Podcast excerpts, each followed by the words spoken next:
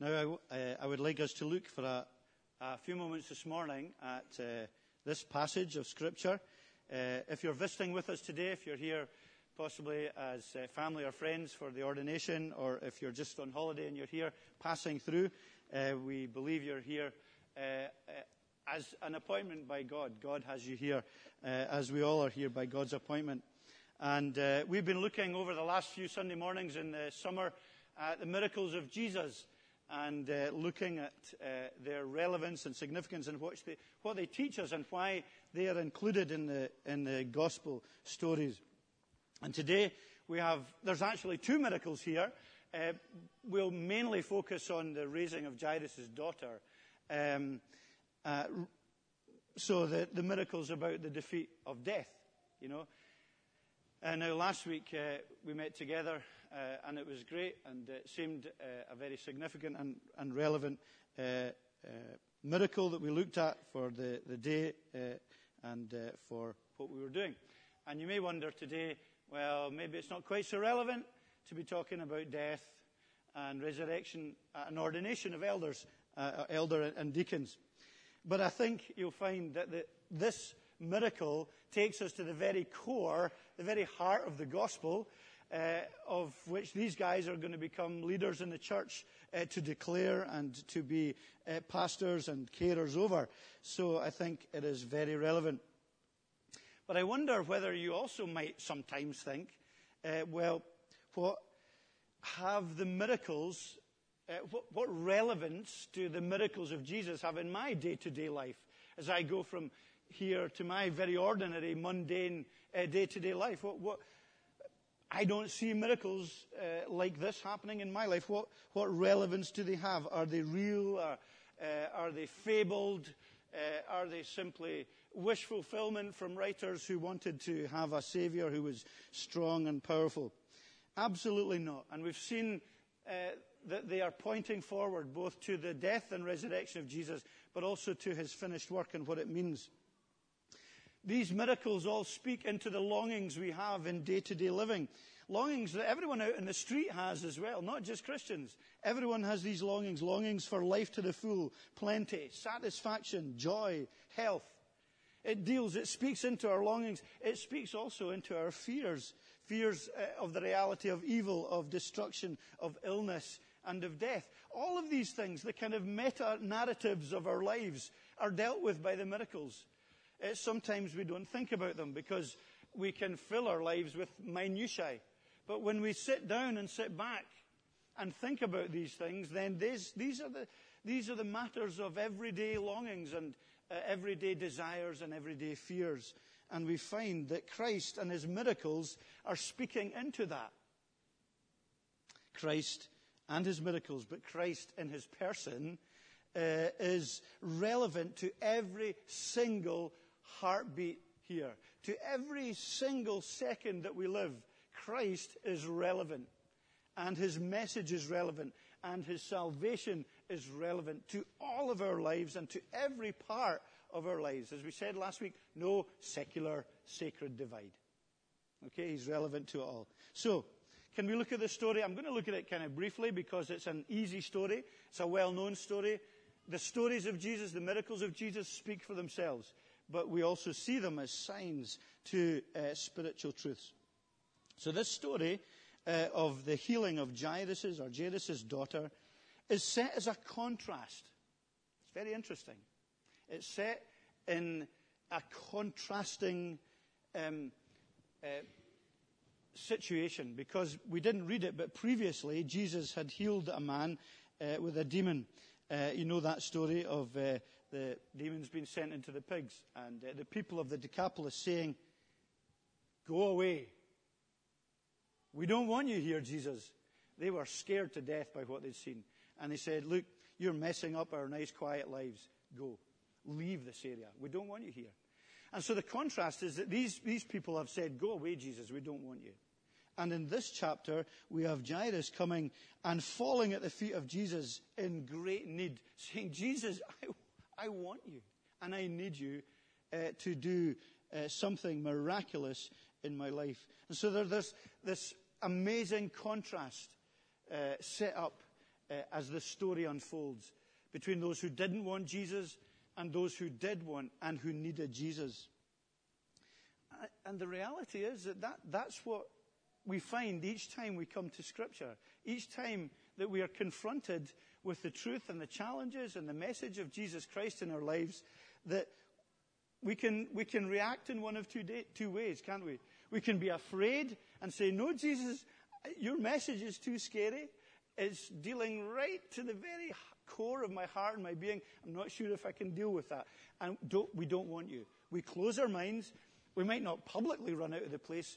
We might never say, Jesus, leave the area, leave my life. But we can, by our closing our minds, by closing our reason, by closing our intellects, by closing our hearts, we can be saying the same thing. Jesus, no, not, not me, not in my life. And we, you know, we can say that as Christians as well. No, this is, this is a no entry area. This is where I want to be in control. Jesus, you're not welcome here. Or uh, we can be like Jairus, uh, Jairus and the, the, the woman in this story who are in great need and who want Jesus Christ and who recognize Jesus Christ and who admit to their need for Jesus Christ. So, in many ways, each time we gather, each time you open the Bible, each time your heart or your conscience is challenged to think about the message of Christ, you have uh, these two contrasting responses. So we see that as we're introduced to the story. We also see the ugliness of disease and death. Isn't that true in the story? And, and that immediately taps into our day to day lives, doesn't it? Because we're confronted with the ugliness of disease and of death. Some of you may have come here today with very heavy hearts because of struggles and difficulties and disease among those that you love or the death of those who are close to you. And you've got this, again, you've got this interesting 12 year experience. Uh, the daughter of Jairus is 12 years old. And the woman who has this discharge of blood has had it for 12 years. She is, it has eaten her life away. It has eaten her savings. It has eaten her dignity. It has eaten her uh, whole life. And she has nothing left. And it is a picture of ugliness and the horribleness of poverty and loss that sin and uh, all of the reality of living in a broken world brings to us. It's devastating and it's universal. And we would be foolish to ignore that reality in our lives today. And we'd be foolish to think that it's either something that we can conquer on our own or we will just bury our heads in the sand when we consider it. So this miracle uh, speaks into the ugliness of disease and death. But it also speaks of the majesty of Jesus. It's a great miracle that speaks into, there's so much, and I'm not, I'm, i can only touch on one or two things. Uh, and you will probably notice many more things than I notice about Jesus here. Just his condescension, his willingness to uh, have his life and uh, have his day to day routine broken into to help people in great and serious need. His concern, even by this stage, his growing reputation as someone unique, someone special, someone who could be approached uh, to uh, perform uh, such remarkable acts of power. His authority is unfolded in this story over disease and over death. He has the authority to declare peace. He says that uh, to those who are in need here. His tenderness and his grace, his works and his words in this passage, speaking into ordinary lives. Isn't that great? Isn't that why it's so good to look at a passage like this today? Because I'm ordinary. You're all ordinary, probably. I know there might be someone very extraordinary here. I don't know. But probably our lives are pretty ordinary and we think we're pretty ordinary. Maybe think we're too ordinary even for Jesus to consider, to be interested in. But here is the words and the work and the majesty of Jesus breaking into ordinary lives. An ordinary, poor, lonely, isolated woman and a little girl who we know neither of their names. And the miracles of God that are a signpost here we'll look at in a minute. The miracles of Jesus Christ here are the stuff of ordinariness. They're not kind of pie in the sky nonsense.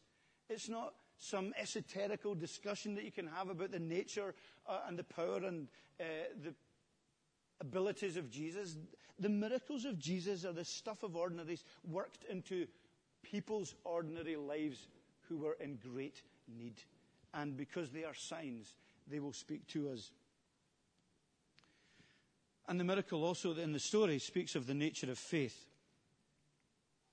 Obviously, here we have these miracles working into the context of healing and of resurrection.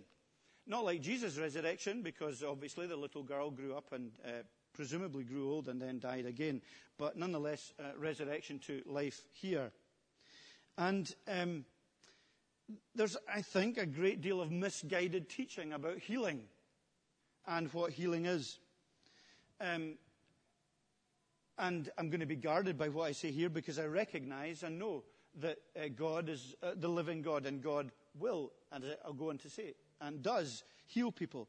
But sometimes uh, there is misguided teaching that would uh, seem to correlate the amount of faith or a dependence on the amount of faith of the person uh, that will qualify them for healing.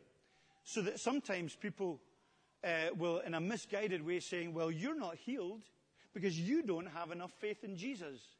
You should have more faith because if you had more faith, Jesus would heal you. And so a great burden and a great pressure is put on the individual to somehow work up more faith. And they feel greatly inadequate because they don't have what they regard as enough faith in order to be healed. So what we have is actually faith in faith rather than faith in Jesus. And that can become very destructive and very self centered and very um, fault, uh, burdening on us as if uh, we somehow need to earn our healing. And if we're not healed, we haven't earned it before God. It's uh, another form of legalism. But Christ can, and Christ will, and Christ does heal people. But his ultimate healing for us is still to be fully revealed. He's sovereign, and he does answer our prayers. But sometimes in this life, he won't heal us. Because as we've seen in many other passages of Scripture, he has a higher purpose for us. Uh, not only a deeper and future healing, but also a spiritual healing now.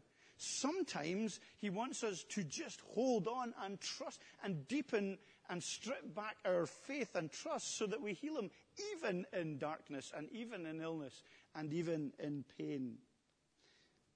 However, faith is crucial if we are to understand and if we are to experience and know the healing power of Jesus spiritually and the movement from spiritual death to spiritual life. And faith is very important in this story. Faith is really important in this story. Uh, both Jairus and the woman who comes to be healed in the crowd, both uh, have great faith in Jesus. Both have courage in different ways. You know, the synagogue ruler, he falls at his feet of Jesus in public. It's a great act of courage and faith. And uh, uh, both of them fall at his feet in different ways, certainly.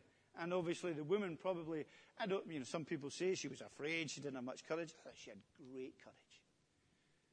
Uh, but she had a, a, an illness that was difficult uh, in, public and it isolated her. And she didn't want to draw attention to that. But she had great courage and trust in Jesus that even if she touched him, uh, she would be healed. Both confess their need. Both are in horribly impossible situations, desperate, needy, you can just see Jairus, can't you come in? My only daughter, 12 years old, is dying. And of course, in the midst of uh, the story, uh, servants come and say, Look, don't bother the master anymore. She's gone. She's dead. Jesus ignores that. But both had great faith. Both were afraid. Both listened.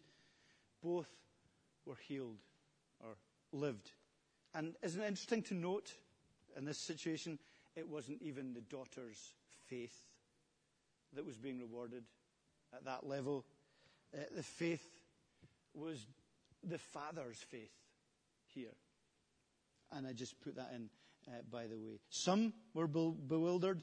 Some laughed at it and said, you know, you're a crazy man. Some misunderstood completely.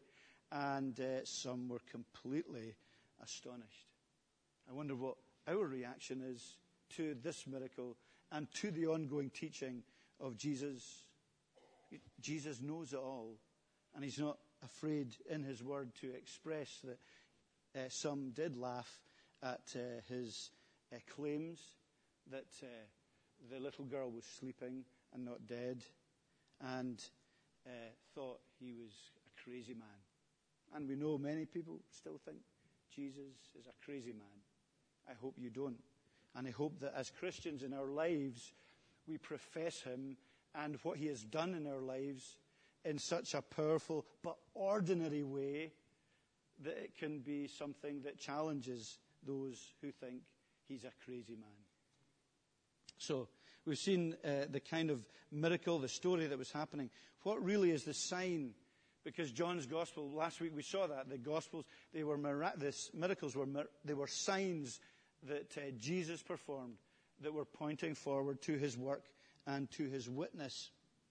And so here, I just want to spend a moment or two speaking about the sign of this miracle, um, particularly the raising uh, of uh, Jairus' daughter, and focus on that uh, because uh, a, uh, there's at least two things that it's a sign of pointing forward to the work and witness of Jesus Christ as he went on uh, to the cross at Calvary. And the first is that death is not the end. Seems so final, doesn't it? When the little girl dies, that's it. And if any of you have had close people, people close to you die, it's very final, isn't it? They don't come back. It doesn't happen uh, that uh, it comes back. And yet, so the secular humanistic philosophy um, seems authoritative when it says, well, when you die, there's nothing, that's it. Nothing else happens. There's no truth outside of our material existence. That's all there is. We are flesh and blood. And when we die, when our heart stops pumping, that's it. We cease to exist. And that is very much the thinking of, of uh, mu- the under, underpinning much of the thinking of today's society, and must indeed be uh, the underpinning of uh, humanistic, evolutionary foundations because that's all we are flesh and blood. No soul, no real understanding of consciousness whatsoever, and uh, no acceptance of absolute truth. And yet Jesus uh, blows these presuppositions out of the water by raising uh, this girl uh, from the dead because it points forward to something far greater that he was going to do. His words and his work challenge us to consider something that we're all very uncomfortable considering, which is death. And maybe our own death. Or even someone else's death. Death is not the end. Uh, because the sign is that Christ went on, and right from the very beginning, you know, we saw that last week in John's Gospel. Behold, the Lamb of God that comes to take away the sin of the world. Christ came to defeat death, and his miracles are different signs that point to the healing and to the hope and to the provision and to uh, the answer, the rescue of Jesus Christ. Christ came, uh, he died on the cross innocently uh, as God in our place, with death uh, and eternal death being the price uh, of our own rebellion against God and against sin. But we can't provide the answer. We can't make ourselves right. Jesus Christ uh, does by his innocent life and yet by his death as one who was, as it were, guilty uh, before God. And his resurrection on the third day was different from this little girl's resurrection. It was different from the resurrection of Lazarus, uh, where he took him from the tomb, because this is Jesus rising on the other side of death, having defeated its power and its uh, tremendous sting uh, not really for himself, because he was always going to be able to do that, but on our behalf. So that when we put our trust in him, that we know and we can have peace and forgiveness and the defeat of death, which is the sentence of God's justice against us for our sins. So death in reality is a spiritual problem that Jesus Christ came to deal with. I have come to offer you life and life to the full. And that means life where the sting of death has been removed. Even though we die, the New Testament says, yet shall we live. So it's, uh, uh, it's amazing. It's absolutely core to the gospel. What we have here in this miracle takes us to the very core of the gospel, which is the cross, the death and resurrection of Jesus Christ. And uh, without the resurrection, we have nothing whatsoever. There is no point in any of what we do if there is no resurrection. We're to be more pitied than anyone in the whole universe if we're gathered like a, a group of nutcases here, if we're worshipping a dead God, a God who wasn't raised on the third day, a God who isn't alive, and for whom the first day of the week is irrelevant. We recognize and see that He has spoken in His life and transformed us uh, by His grace. And so, uh, we see it as a sign. And lastly, as I close, we recognize also the significance of the sign and of the miracles. And briefly, what I want to do, just quickly, is to take the two sentences that Jesus spoke here and apply them uh, in significance to ourselves. And in verse 36, when he's speaking, um, uh, he says um, to Jairus, uh, but overhearing what they said, you know, that don't come to the house, why but trouble the teacher anymore, your daughter's dead. Overhearing what they said, Jesus said to the ruler of the synagogue, Do not fear, only believe. Don't be afraid.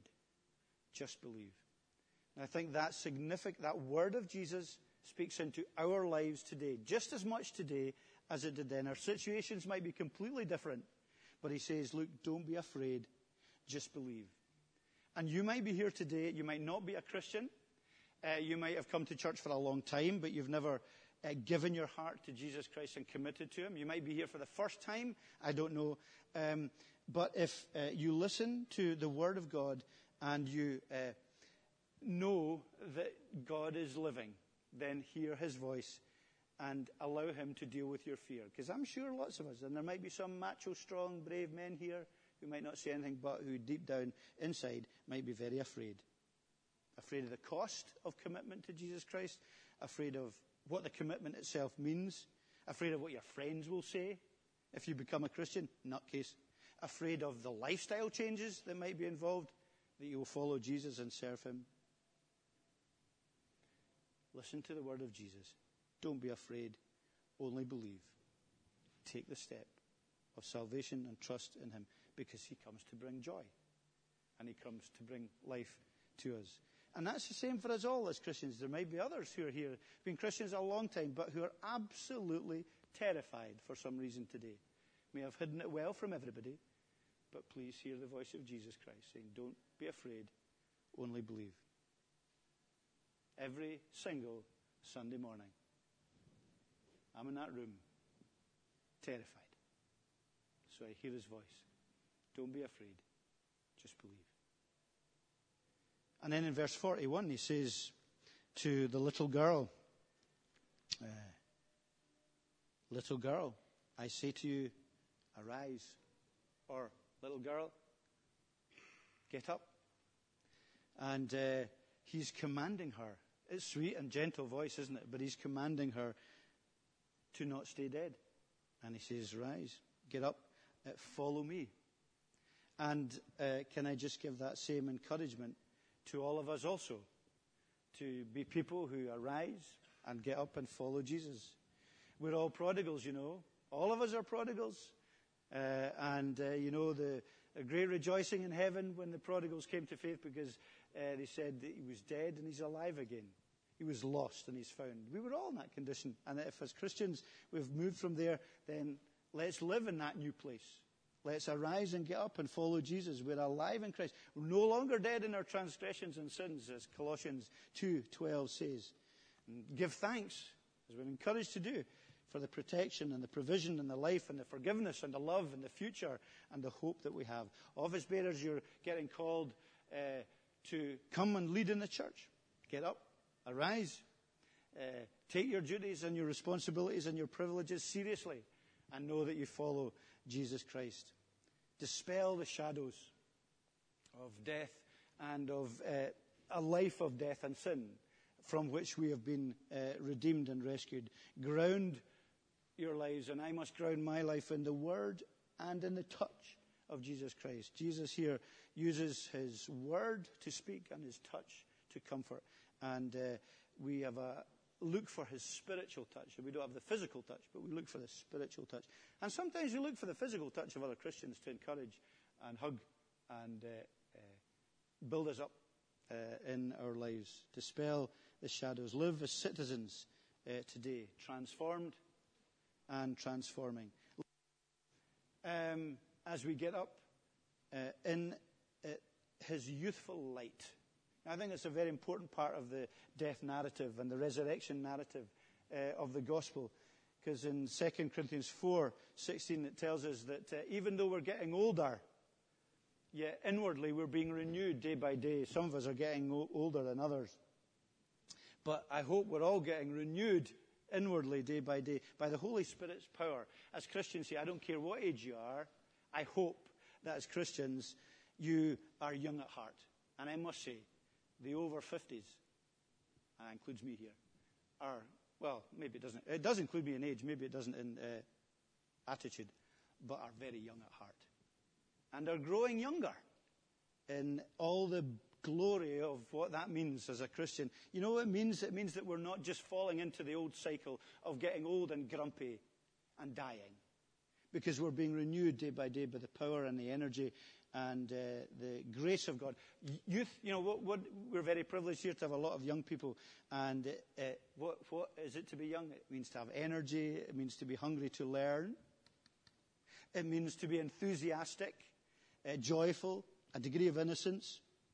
That's what should mark our Christian lives the older we get. That, that's what it means to be renewed day by day. It means we still are youthful in our attitudes and thinking spiritually.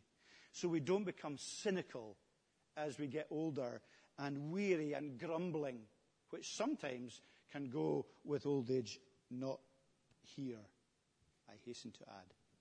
But let's have that youthful, being renewed day by day. So the old age is, well, it's just, it's just part of living. And uh, we're going to shed this old broken body and we're going to be given a renewed one. And then, as I close with future hope, you know, there are signs, aren't they? There are signs of a kingdom that's to come. We've seen that all the way through. And the resurrection is a sign of the future, the new heavens and the new earth, wherein dwells righteousness that Jesus is coming to prepare us for. A place that's death free. Isn't that the great thing? That's what the sign is here of the miracle, is that the future is going to be death free. You've seen the no mores in Revelation. No more separation, no more grieving, no more tears, no more illness, no more violence, no more evil, hatred, and death all of the things we long for will be, or, or long not to be there, will not be in uh, this new uh, heavens and new earth wherein dwells righteousness, that place of hope and joy and fulfillment and resources and plenty and life. That's what the resurrection and this miracle of resurrection points forward to, and it's glorious. And it can't be, wh- wh- whatever Jesus is to us, he can't be insignificant. Or he can't be unimportant. You can reject him, you can accept him, but he can never be unimportant. And it needs to be that as Christians we recognize, and we seek in this church to recognize how important he is, and seek forgiveness when we shove him into the back corridors of our lives because what he has done is so significant and so important and so perspective uh, changing for us because he's taken us from death to life. Amen. May God bless to us uh, our thinking on these miracles today.